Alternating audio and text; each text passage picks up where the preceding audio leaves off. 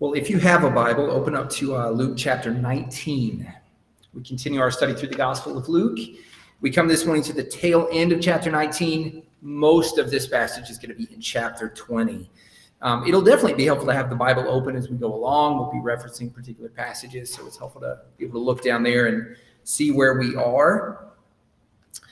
Luke chapter 19, verse 47, and we'll go through chapter 20, verse 19. Um, there's sort of a bare bones outline on the back of that bulletin. If you want to keep an eye on that, if that's helpful for you as, as we move ahead. Luke 19, 47 through chapter 20, verse 19. Um, in 2015, when the Supreme Court made the decision uh, in their own mind to redefine marriage, the Chief Justice wrote a dissenting opinion. And one question that he asked in that opinion, he, he says, just who do we think we are? And he's addressing that to the majority of the court. He uses first person language there, but he's he's addressing the, the justices who who voted to uh, to change that definition or to see it differently. But basically, what what he was saying is not only is the court doing something they shouldn't do, but the court's doing something they don't even have the authority to do. Well, that's the kind of charge that's being lobbed against Jesus in this passage of scripture. The religious leaders, they come to him and they're basically asking him, Jesus, who do you think you are to do the things you're doing and to say the things that you have been saying?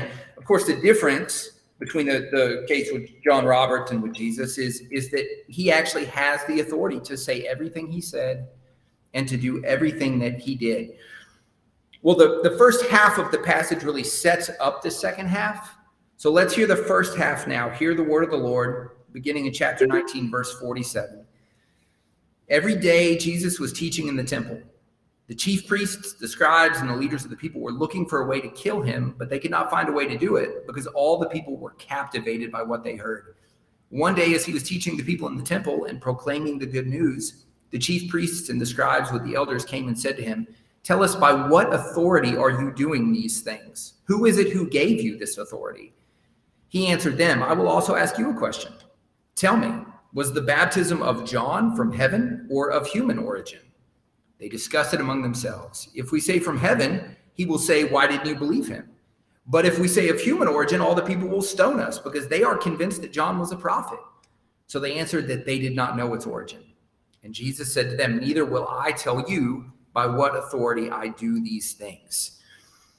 So this is the, the first half of our passage, and, and it goes along. There's been a theme that's been developing in the Gospel of Luke where the religious teachers, they really don't like Jesus, and they're increasingly looking for a way to silence him.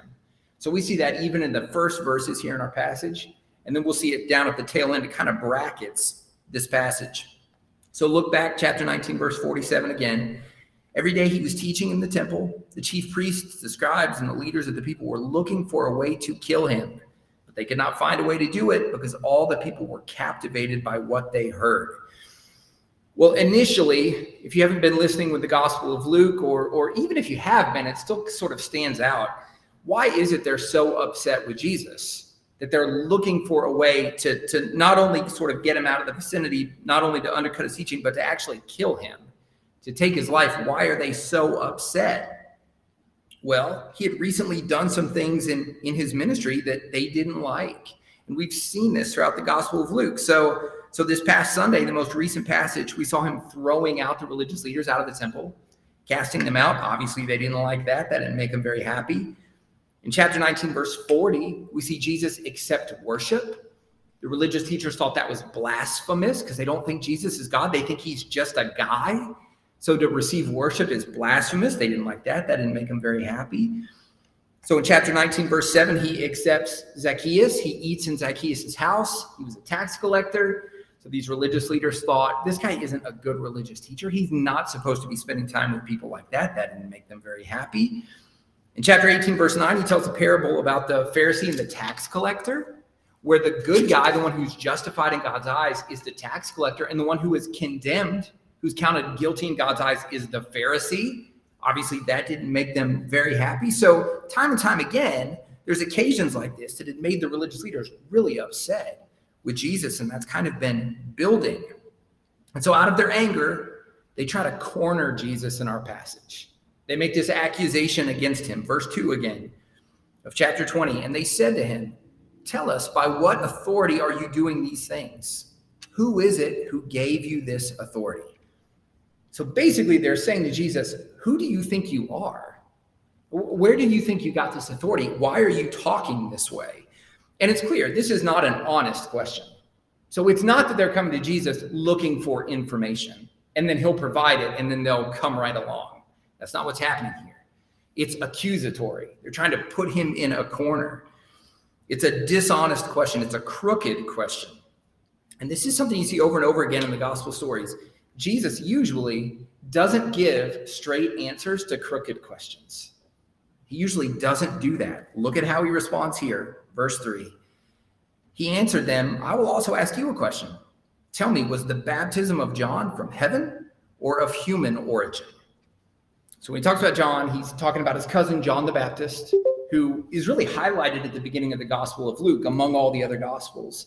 And he was the one that was a prophet of the Lord and was given the task of preparing the way for the Lord. And God had given him the symbol of baptism to say to the people, hey, if, if you want to come to the Lord, people of God, you need to repent. You need to trust in the, the Savior who I'm making a way for, and you need to be baptized. So, what he's asking the Pharisees is, hey, you guys, and of course, this is in front of the crowds of people. That's, that's why the Pharisees and the religious leaders asked this question. They want to get Jesus uh, the crowds to see, oh, he's he's guilty of something.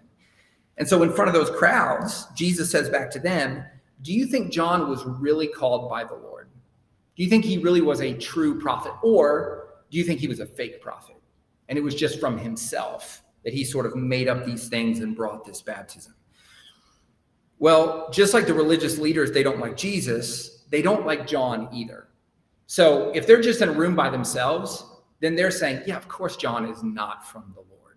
They didn't like John, same way they didn't like Jesus. But the crowds at this time, they do like John, just like they like Jesus. And because the religious leaders in our passage are all about public approval, the way the Bible talks about that is they fear men. It's ironic because they're not fearing the Lord, as we'll see throughout the rest of the passage, but they are afraid of their, their fellow citizens. They want public approval. Well, because of that, they don't know how to answer the question. So look at verse 5. They discuss it among themselves. If we say from heaven, he will say, Well, then why didn't you believe them or believe him? But if we say of human origin, all the people will stone us because they are convinced that John was a prophet. So you see, they're stuck. Verse 7 So they answered that they did not know its origin. Jesus is really clever. And so he takes their accusation where they're trying to put him in a corner and he puts them in a corner. He answers their question by giving them a question he knows they won't be willing to answer. And then when they don't answer it, look at what he says, verse 8. And Jesus said to them, Neither will I tell you by what authority I do these things. Jesus doesn't give straight answers to crooked questions. And the reason he can do that is the, the first main point that we want to notice from our passage this morning. Jesus doesn't owe sinners anything. He doesn't owe sinners anything. And one application of that principle is Jesus doesn't have to answer their questions. Not a single one, not if he doesn't want to. And, and certainly he doesn't have to answer the questions where they're challenging him.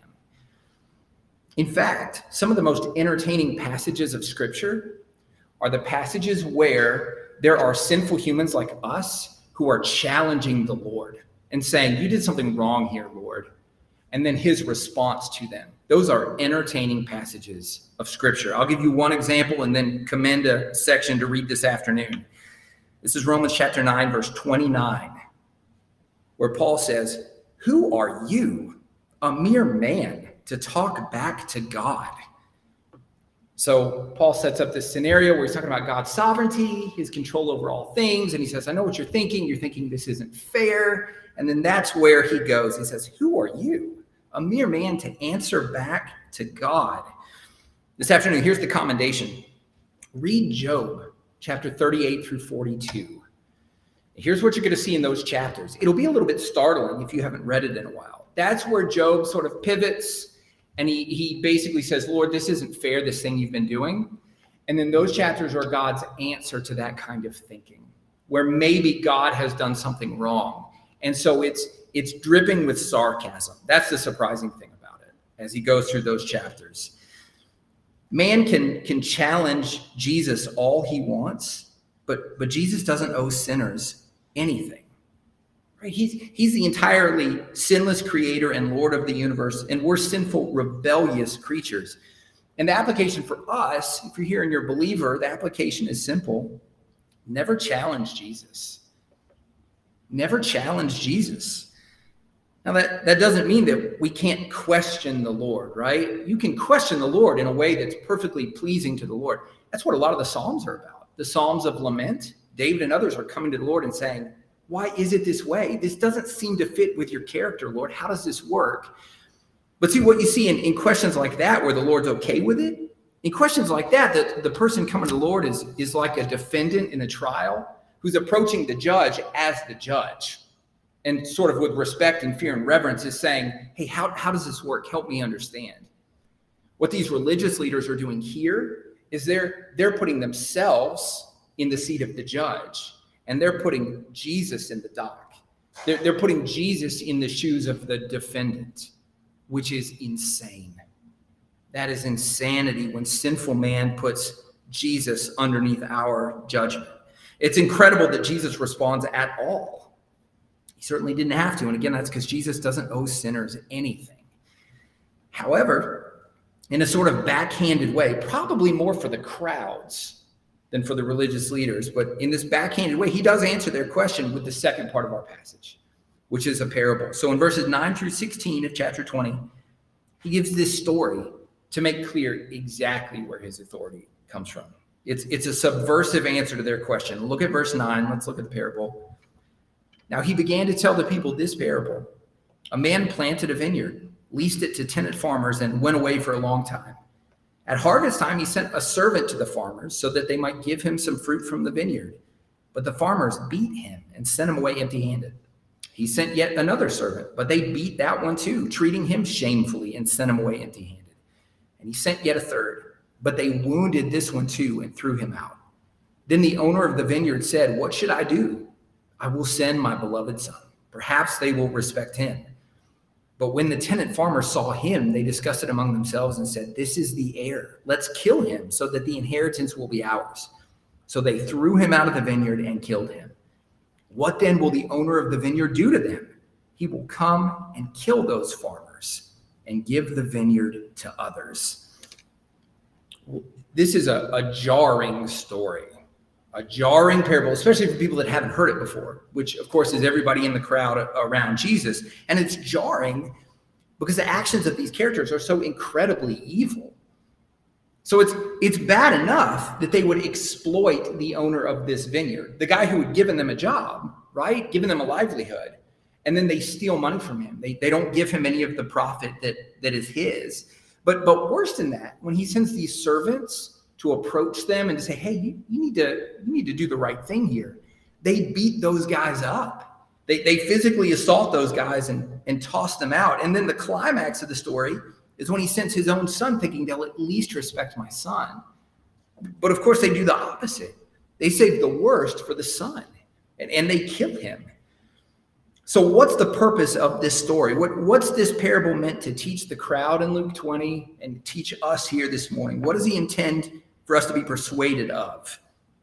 Well, to figure that out, we need to start by seeing what the various elements of the parable stand for. So, what is it that they are symbolic of? Look at the first line of the parable, middle of verse 9. A man planted a vineyard. Well, right away, this setup would have called these Jewish hearers back to a, a well known chapter in the Old Testament, Isaiah chapter 5. So, this is Isaiah chapter 5, verse 1. It's about the Lord's relationship with Israel. And there the prophet says, The one I love had a vineyard on a very fertile hill. He broke up the soil, cleared it of stones, and planted it with the finest vines. Okay, well, the one who planted the vineyard is clearly the Lord. Israel would have understood that. When they hear when they hear somebody so plants a vineyard, then they're thinking, okay, I've heard this before. That's the Lord. God planted a vineyard. Easy enough. So, what does the vineyard stand for? Well, Isaiah 5, as well as the history of the Old Testament, makes it pretty clear. The vineyard is the mission that God had employed Israel to be part of, it's the mission that he had given his people. That's the vineyard. And that mission is they were supposed to be God's faithful children who obeyed him and lived in his presence and represented him faithfully to the world. That's what they were supposed to do. That's the vineyard. It's the mission God gave to Adam and Eve back in Genesis 1 and 2. It's the mission God gave to Abraham in Genesis 12 and 17. It's the mission, uh, mission God gave to Israel when he brought them out of Egypt. That's the vineyard. It's the mission he had given them. Okay, now, now who are these servants that the owner sends to call these wicked guys to give the fruit of the harvest to, uh, to the guy that owns the vineyard? Those are the prophets that you see throughout the Old Testament. Those are the prophets. Now, a prophet's just somebody who God supernaturally gave his word to in order for them to turn around and give that word to God's people. That's what a prophet is. God supernaturally gives them his word. They're expected to turn around and give his word to his people. And this is the chief way that throughout the Old Testament, God is regularly calling his people to turn from their sin and turn back to faithfulness to the Lord. In fact, he sent about 30 of these prophets throughout the Old Testament over the course of about 500 years. But listen to the way God's people almost always respond to these prophets. Jeremiah sums it up. He was one of the prophets. This is Jeremiah chapter 7, verse 23. This will help us to understand the parable and understand that the people would have understood it this way. Jeremiah 7, verse 23 and following. I gave Israel this command. This is the Lord speaking Obey me, and then I will be your God, and you will be my people. Follow every way I command you, so that it may go well with you. Yet they didn't listen or pay attention, but followed their own advice and their own stubborn, evil heart. They went backward and not forward. Since the day your ancestors came out of the land of Egypt until today, this is the significant part. I have sent all my servants, the prophets, to you, time and time again. So you see how that fits perfectly with this parable. They would have understood that. This was a theme in the Old Testament. God's always sending his prophets, his servants is a way that he talks about his prophets, and his people are continually rejecting them. That's exactly what this parable is about. Verse 10. At harvest time, he sent a servant to the farmers so they might give him some of the fruit from the vineyard, but the farmers beat him and sent him away empty handed. He sent yet another servant, but they beat that one too, treated him shamefully, and sent him away empty handed. And he sent yet a third, but they wounded this one too and threw him out. Jesus is given a parable that describes Israel's history. And, and this is a good thing for us to pray for as individuals, but also as a church. Pray that we wouldn't reject the word of the Lord the way that God's people did all throughout the Old Testament. They interact with the word, it's brought to them, and they continually reject it. So let's pray that we would be individual Christians and also a church collectively that would respond to God's word. We would only need to hear it once. And when God's word is given to us clearly, that we would respond. But see, Israel didn't. So now we understand this parable, what Jesus is getting at. Let's highlight a few of the main points. Again, these are listed on the, the back of the bulletin. We're going to look at four of them from this parable.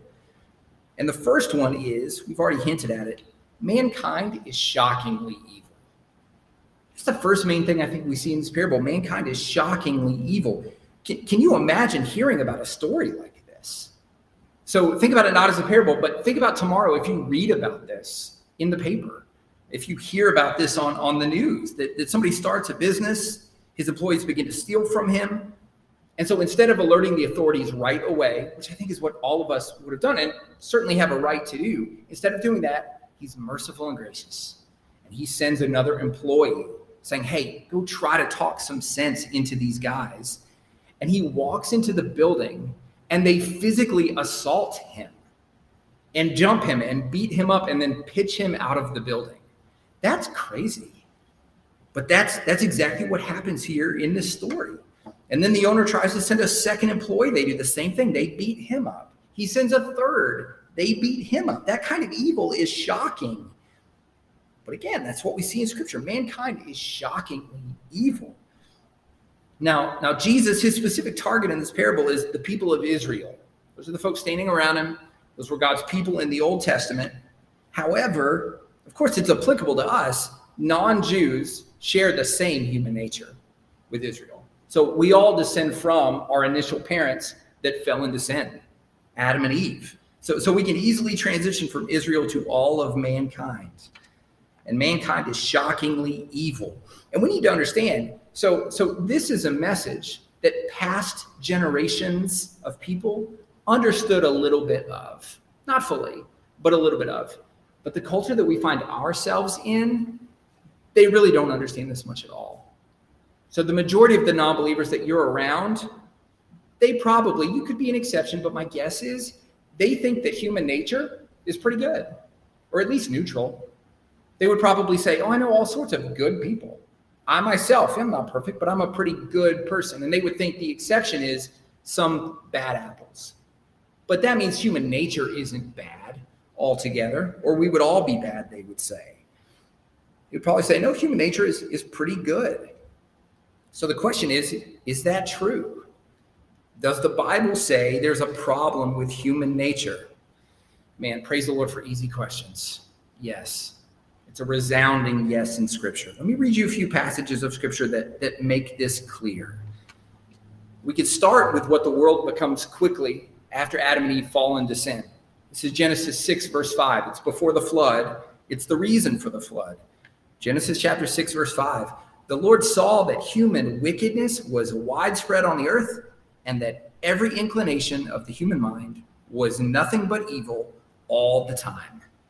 It's pretty bad, isn't it? It's pretty bad. Human nature is evil. Or Jeremiah chapter 17, verse 9 the heart is more deceitful than anything else, and it is incurable. Or Ecclesiastes chapter 9, verse 3 the hearts of people are full of evil, and madness is in their hearts while they live. Finally, Romans chapter 3, verse 10 and following. There is no one righteous not even one. There's no one who understands, there's no one who seeks God. All have turned away, all alike have become worthless. There's no one who does what is good, not even one. It's a clear answer, isn't it? Human nature is not good. Human nature is crooked and broken and evil. On, on our own, we're, we're depraved. And see, Jesus' point is that Israel should see that in their own history.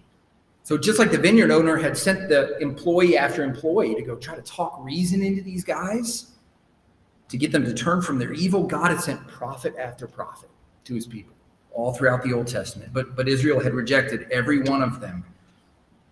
Stephen, one of the first deacons in the Jerusalem church, he sums this up in a sermon he gives in Acts chapter 7. This is what he says in verse 51 of Acts 7.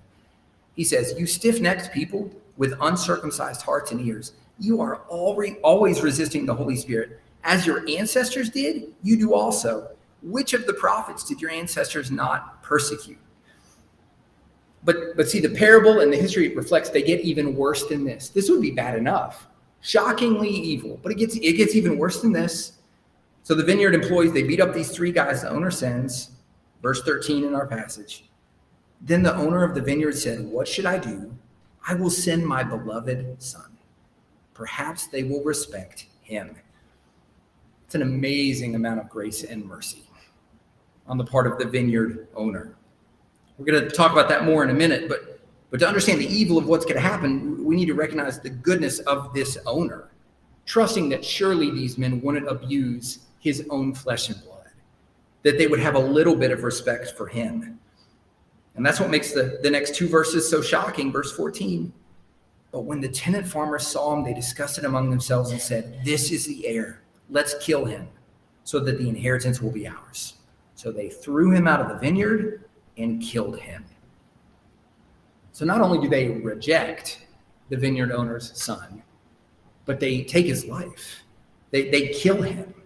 And you, you may wonder, you may not, but you may have noticed it. What's, what's the detail about throwing him out of the vineyard? That seems kind of odd. He comes into the vineyard, why not kill him and then maybe take the body outside? Why did they cast him out of the vineyard before they killed him? Well, most likely that's because they knew that those grapes would be considered by the law as ceremonially unclean if there was a dead body close to them. That's how calculating they are. So all they care about is the money that they'll get from these grapes. Isn't that wild? So, in thinking about killing this son, that's their concern. okay, we're going to kill this son. That's no big deal. But we need to throw him out of the vineyard first. Because if we kill him in the vineyard, we're going to lose some money from these grapes, the loss of these grapes. Mankind is shockingly evil. And of course, the son in this parable is Jesus talking about what's, what's going to happen to him. So in this parable, he makes it pretty clear for us. The vineyard owner calls, calls the son my beloved son. You've heard that before. You've heard it in the Gospel of Luke. This is Luke chapter 3, verse 22 at Jesus' baptism. The father says, You are my beloved son. This parable is about Jesus. It's about the fate of the Son of God. Here's what he told the disciples back in chapter 18, verse 31. He said, See, we are going up to Jerusalem. Everything that's written through the prophets about the Son of Man will be accomplished. For he will be handed over to the Gentiles, and he will be mocked, insulted, spit on. And after they flog him, they will kill him. So shortly after Jesus tells this parable, he's he's going to be murdered. His life will be taken from him. They will murder the Son of God. In fact, like we're told in chapter 19, verse 47, the only reason they haven't crucified Jesus yet is because they can't get him away from the crowds. They can't find a way to, to catch him. They just need the opportunity. So, so not only God send his prophets into the world over and over again, calling Israel to repentance, but, but he's finally sent his own son, and the world murdered him for it. Mankind is shockingly evil. But we don't want to miss this. The feelings that we have right now as we think about this story in real life okay, what if I really heard about a story like this? How would I feel? Those feelings that we have for the folks in the story and the folks that are going to put Jesus on the cross in the next few chapters, those are the feelings we should also have towards ourselves. So, so on our own, we're sinful rebels too. We have the same human nature that these folks have in the story all throughout Israel's history and the folks that are going to put Christ on the cross. On, on our own, we're the ones who have stolen glory away from the Lord, not offering what it is that he calls us to give to him. And for the Christian, apart from God's grace of opening your eyes and softening your heart, you would have called for Jesus' death too. I would have called for Jesus' death. In, in our own nature, it's, it's shocking how evil we are. But set against the evil of man, we should notice the mercy of God. This is the second thing we see from this parable. God has been so merciful. So, again, th- think what you would have done if you had been in the vineyard owner's position. So, they're stealing money from you. Let's say you started a business in another state so you're waiting to get the profits. They don't send you anything. You'd probably call the authorities right then and there. You probably wouldn't fool with sending somebody to them. But let's say you do that. You send one of your employees there and they physically assault him. What would you do? You'd call the authorities. You'd put an end to it right then to, to have that guy avenged, but then also to, to get what belongs to you and to bring these guys to justice we would have been done with them. But what does the vineyard owner in Jesus' parable do? He tends he sends two more employees. He's long suffering, he's patient. And even more amazingly, after the same thing happens, he sends his own son. So the Old Testament, it's a story of mankind's evil, but it's also a, a story of God's mercy. God's mercy and his patience. We would have all thought it was just time to end Israel early on. But God's more merciful than we are. And it's also important to remember that's why Christ hasn't yet returned. That's the sole reason that scripture gives us for why Jesus hasn't yet come back. He wants more people to repent and trust in Christ and be saved. That's why the Lord hasn't yet returned. That's what Second Peter chapter 3 verse 9 teaches us. So by way of application, have you recognized God's mercy in this way in your life? So, as you think about the story, how, how merciful the vineyard owner is, do, do you recognize that that's how God has been with you? And we get more practical. Do you realize that if the Lord, if the Lord Jesus Christ had returned the day before you self consciously were trusting in Christ, then you would have been separated from him for all eternity, and rightfully so. You would be suffering in torment paying for your sins.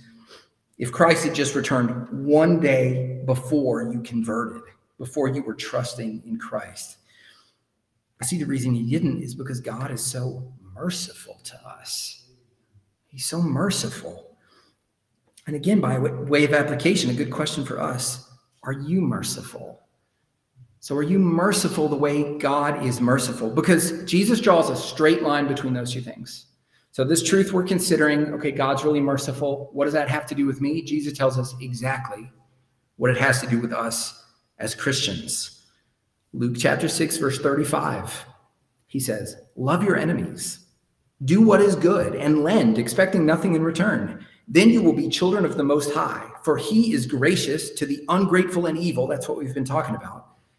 Be merciful, just as your Father also is merciful. That's a good thing to remember, isn't it? With the people around you, with your children, with your spouse, with your coworkers, with people that have made themselves your enemy. So we're supposed to look at the way that the Father responded to us when we were his enemies. He was so merciful to us. We're supposed to turn and respond that way to other people, to be merciful because God has been so merciful to us.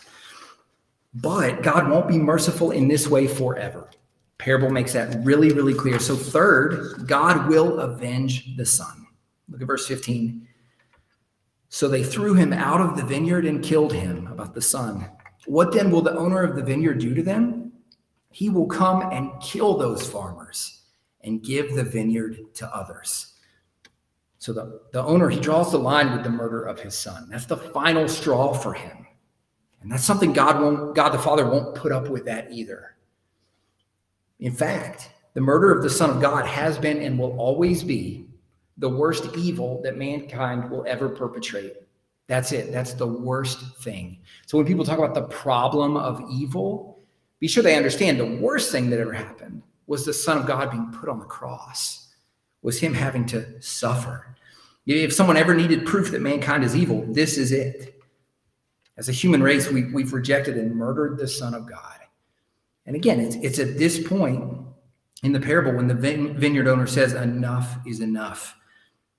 Look again at, at what the owner does and, and then the people's reaction to the climax of the parable. Verse 16 He will come and kill those farmers and give the vineyard to others. But when they, when the people, when they heard this, they said, That must never happen.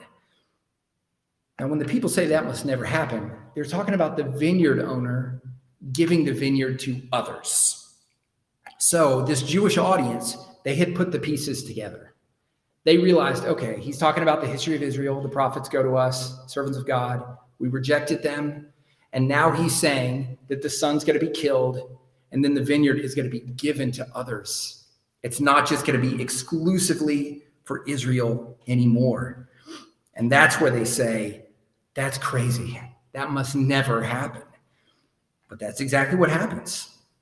Listen to the way Luke records it in Acts chapter 13, verse 46. Paul and Barnabas boldly replied, It was necessary that the word of God be spoken to you first, the Israelites. Since you reject it and judge yourselves unworthy of eternal life, we are turning to the Gentiles. That's what Jesus is talking about. Now, now that doesn't mean that after the crucifixion, the gospel would only be preached to non Jews.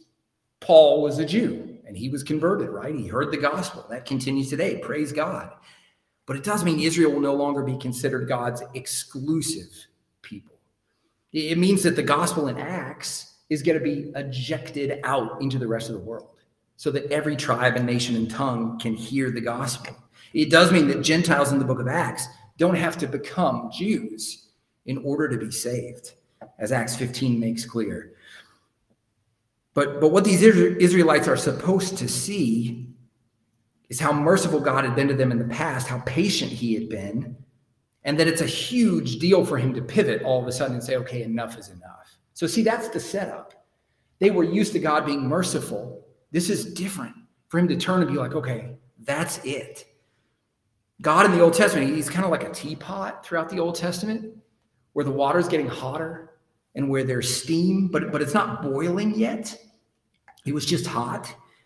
You might remember this from school. I had to search it on the internet. No surprise, but water boils at 212 degrees. So the question is okay, by the end of the Old Testament, God might be 211 degrees, but what bumps him up that extra degree? Because the people here are thinking, no, that must never be. He would never take away the vineyard exclusively from Israel. So, what is it that bumps him up that extra degree? It's the rejection of the Son. That's what pushes him over the edge. Enough is enough. The people's murder of Christ would be the final straw. Verse 16 He will come and kill those farmers and give the vineyard to others. Now, understand this. This isn't like a plan B. It's not like God held it together emotionally and then he's just so shocked that they're going to reject Christ. And then all of a sudden it pushes him over the edge. No, he, he's not like a human in that way. God doesn't have emotions the way we do, where he has ups and downs. Praise God. He doesn't change. He's he's steady. And this has always been the plan. We see that in this passage. So when the crowds are offended by the idea of God judging Israel, look at what Jesus does. Verse 17. But he looked at them and said, Then what is the meaning of this scripture? The stone that the builders rejected has become the cornerstone. Jesus is quoting from Psalm 118. Ironically enough, the very psalm that the crowds were singing as he comes in in the triumphal entry. He quotes from that same psalm. And see, Psalm 118 was given by the Lord a long time before the crucifixion of Christ. So the, the re- rejection of Jesus by God's people, the sending of the gospel to the nations, that had always been God's plan. It had always been his plan. So, so what's Jesus saying by quoting this psalm? Well, the imagery of verse 17 is pretty straightforward. So he's talking about himself as a cornerstone. You're probably familiar with this.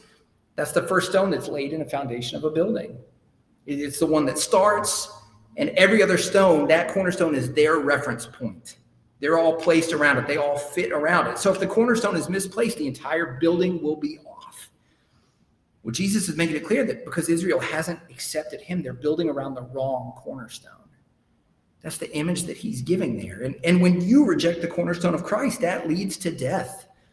So, our house in Maine, it was down at the bottom of a big hill. It had a basement window in the back. And uh, in Maine, there was lots of snow to the point where the kids, you know, in the backyard where it would accumulate, you're not shoveling in the backyard. So they just knew, at least the little ones, we don't get to walk in the backyard because mom and dad will never see us again. We'll be down below below the snow. Sometimes it was four feet, you know. So anyway, all that snow melts and that water goes somewhere. Well, we learned it goes into our basement. So it comes down the hill and then it would fill up the window well up to the window and it would seep in through the window, right? Praise the Lord, we took care of that. But for a while, it was kind of dicey, and I was having to go out there and take a bucket and empty water and put a pump in there and that sort of thing. But early on, I thought, okay, one thing I can do is I can dig this well deeper by the window, and then it'll give me more time for the water to fill up. So I'm digging and I'm emptying it and trying to make it deeper. And the thing about Maine, it's really rocky soil, big rocks that are just beneath the soil.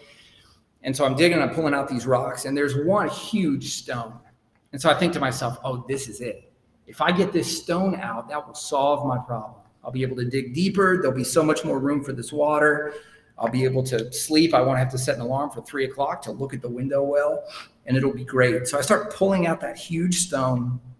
And thankfully, before I actually pulled it out, I realized that stone is what the steel frame was sitting on that went around the window well.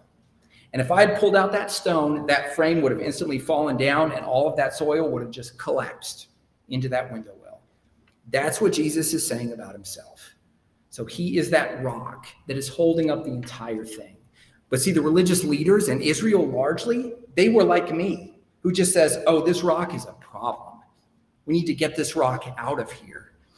But by wanting to pull Jesus out, by throwing him away, everything is going to cave in. That's what he's telling them. First, verse 18 everyone who falls on that stone will be broken to pieces, but on whoever it falls, it will shatter him. See, one day Christ will return. He'll be sent by the Father to come and fully and finally judge his enemies. And, and all of those who rejected him will be judged. He will land on them, is the imagery we're given here. So, so even though Jesus came the first time, his incarnation, we saw that pictured a few weeks ago. He comes empty handed and humbly riding on a donkey. The second time he comes, it won't be like that. Second time he comes on a horse with a sword, is the imagery we're given. And then to use the terminology of verse 18, he'll break and shatter his enemies, he'll cast them out of the vineyard. Rejection of Christ leads to death. Not, not the actual losing of earthly life. That wouldn't be nearly as bad as the kind of death that Scripture talks about, which is eternal separation from God in hell. That's what comes from rejecting Christ. Of course, the good news is that there's a way to be saved. And this is our final point from the parable this morning. Salvation comes through belief in the Son. Salvation is offered alone through Christ. Jesus hints at it back in verse 16. He will come and kill those farmers and give the vineyard to others. So, see, everybody isn't killed. There are these others that show up in this parable. They're saved, they're given the vineyard. And for any right thinking person, that's the most important question that comes from this parable. Okay, how can I be one of these others? Well, as we close, let's let the apostle Peter answer that question with the same imagery from 1 Peter chapter 2 verse 6. And there he says, "For it stands in scripture, see I lay a stone in Zion, a chosen and honored cornerstone." So there's our imagery again. This is Christ, he's the cornerstone. I've laid a chosen and honored cornerstone, and the one who believes in him will never be put to shame. So for those who reject Christ, they'll be broken to pieces. They'll, they'll be shattered. But for the one who believes in Christ, that person, that person will be saved. Salvation comes through belief in the Son. And that's why you're here. If you're here and you're not a Christian, you don't know what you think about Christ, this is what's being called on for you this morning is to turn from your rejection of Christ and put your full hope and confidence in him. Trust in Christ alone for the forgiveness of your sins. Because see, if, if you die or Christ returns, the only way to not be crushed and shattered by the rock is coming to Christ now. Putting your full hope and confidence in Him. And if you haven't done that, come talk with me after the service. Send me an email. Talk, talk to one of the other pastors here, Charlie or Mark or Tim. See, for those of us who are trusting in Christ, for the members of this church, and for other believers that are joining with us this morning, Christ has taken your sins He's taken your sins. Because of your connection to Jesus by faith alone in Him, He's taken the crushing that you deserve. He, he's taken the shattering that you deserve. He took it on the cross. He bore God's wrath as a substitute for us standing in our place. And, and here's what's incredible about this the worst sin any of us has ever committed. It's wild to think in those terms, but what I'm saying is true. The worst sin any of us has committed was rejecting the Son of God. Now, as a non Christian, we understand we aren't born as Christians. We have to be born again. That comes through self conscious faith alone in Christ alone, right? We're not born as children of God. Now, for that to happen, we have to trust in Jesus. So, what this means is the worst sin that you've ever committed was that perpetual rejection of Christ until, in God's grace, you finally came to Jesus and, and trusted in him. So, again, to answer the initial question the Pharisees asked, Jesus' authority comes from God the Father. He's the Son who was sent into the world to reunite us with our Creator. But, but every day you were rejecting Him, you were rejecting the Son of God. You were tossing Him out of the vineyard and happy to see Him murdered. As non Christians, that was all of us. We deserved what verse 16 says He will come and kill those farmers. But see, Jesus paid for that sin. Here's the wild part. Think about this the worst sin you ever committed was to reject Jesus. On the cross, Jesus was paying for our sin of rejecting Jesus. Isn't that wild? So he allowed himself to be cast out of the vineyard. He did that on purpose, going to the cross to pay for, among the many sins, the sin of us throwing him out of the vineyard and putting him on the cross. He was substituting himself for us he, he's not only the Son of God who has all authority, but, but he's also such a merciful and self giving Savior. He's such a good Savior to us. Praise him for it.